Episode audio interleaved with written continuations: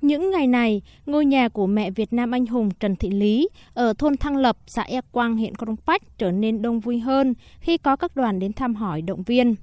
Cùng với đó, lực lượng đoàn viên thanh niên trong xã cũng đến để hỗ trợ dọn dẹp vệ sinh trong sân vườn. Cụ Trần Thị Lý năm nay đã 97 tuổi, chồng và con trai là liệt sĩ hy sinh trong kháng chiến chống Mỹ cứu nước. Mẹ được Chủ tịch nước tặng danh hiệu Mẹ Việt Nam Anh Hùng vào tháng 12 năm 2014. Ông Hồ Văn Trọng, con trai mẹ Trần Thị Lý cho biết, những năm qua, Đảng và Nhà nước luôn quan tâm thăm hỏi động viên cụ, nhất là các dịp lễ Tết. Cụ cũng được các đơn vị nhận phụng dưỡng, chăm sóc. Mỗi dịp kỷ niệm hay lễ Tết, lực lượng đoàn viên thanh niên cũng thường xuyên đến thăm và hỗ trợ bằng những việc làm cụ thể. Đảng và nhà nước là đều quan tâm ngày lễ và là ngày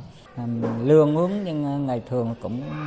đều đều ngày thương binh liệt sĩ rồi ngày tết thì coi như là từ xã đến huyện tỉnh thì cũng đều à, hướng tham Xã E Quang thuộc căn cứ cách mạng H9 trong thời kỳ kháng chiến chống Mỹ, được nhà nước phong tặng danh hiệu anh hùng lực lượng vũ trang nhân dân từ năm 2001. Thế hệ trẻ hôm nay càng cần phải phát huy truyền thống cách mạng, tích cực đẩy mạnh các hoạt động đền ơn đáp nghĩa, uống nước nhớ nguồn. Những ngày này, tuổi trẻ xã E Quang đã có nhiều hoạt động hướng đến các gia đình thương binh liệt sĩ và người có công với cách mạng. Anh Nguyễn Tấn Thành, bí thư đoàn xã E Quang, huyện Crong Pách cho biết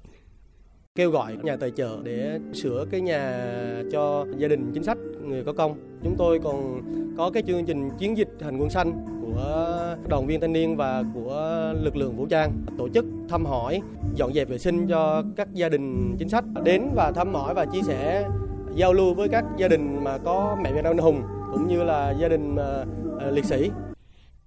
Theo chị Phan Thị Trinh, Phó Bí thư tỉnh đoàn Đắk Lắk, Ban Thường vụ tỉnh đoàn đã chỉ đạo các cấp cơ sở đoàn tổ chức các hoạt động đền ơn đáp nghĩa, uống nước nhớ nguồn bằng các hoạt động cụ thể, thiết thực và phù hợp với thực tế tại địa phương.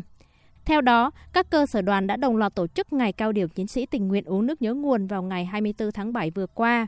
Đoàn viên thanh niên tham gia đóng góp hơn 4.000 ngày công, tổng giá trị quà tặng hơn 500 triệu đồng. Riêng đối với cấp tỉnh, chương trình Hành trình tuổi trẻ viết tiếp câu chuyện hòa bình cũng đã được thực hiện tại huyện Krông Pách với tổng kinh phí hơn 70 triệu đồng. Chị Phan Thị Trinh nói.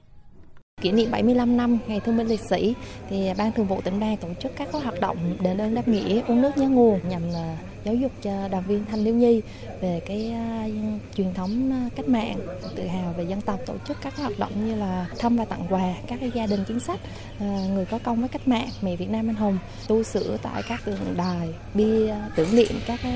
anh hùng liệt sĩ trồng cây xanh tổ chức cái lễ thắp nến tri ân các anh hùng liệt sĩ. Vào cái tối ngày 26 tháng 7 đồng loạt trong toàn tỉnh.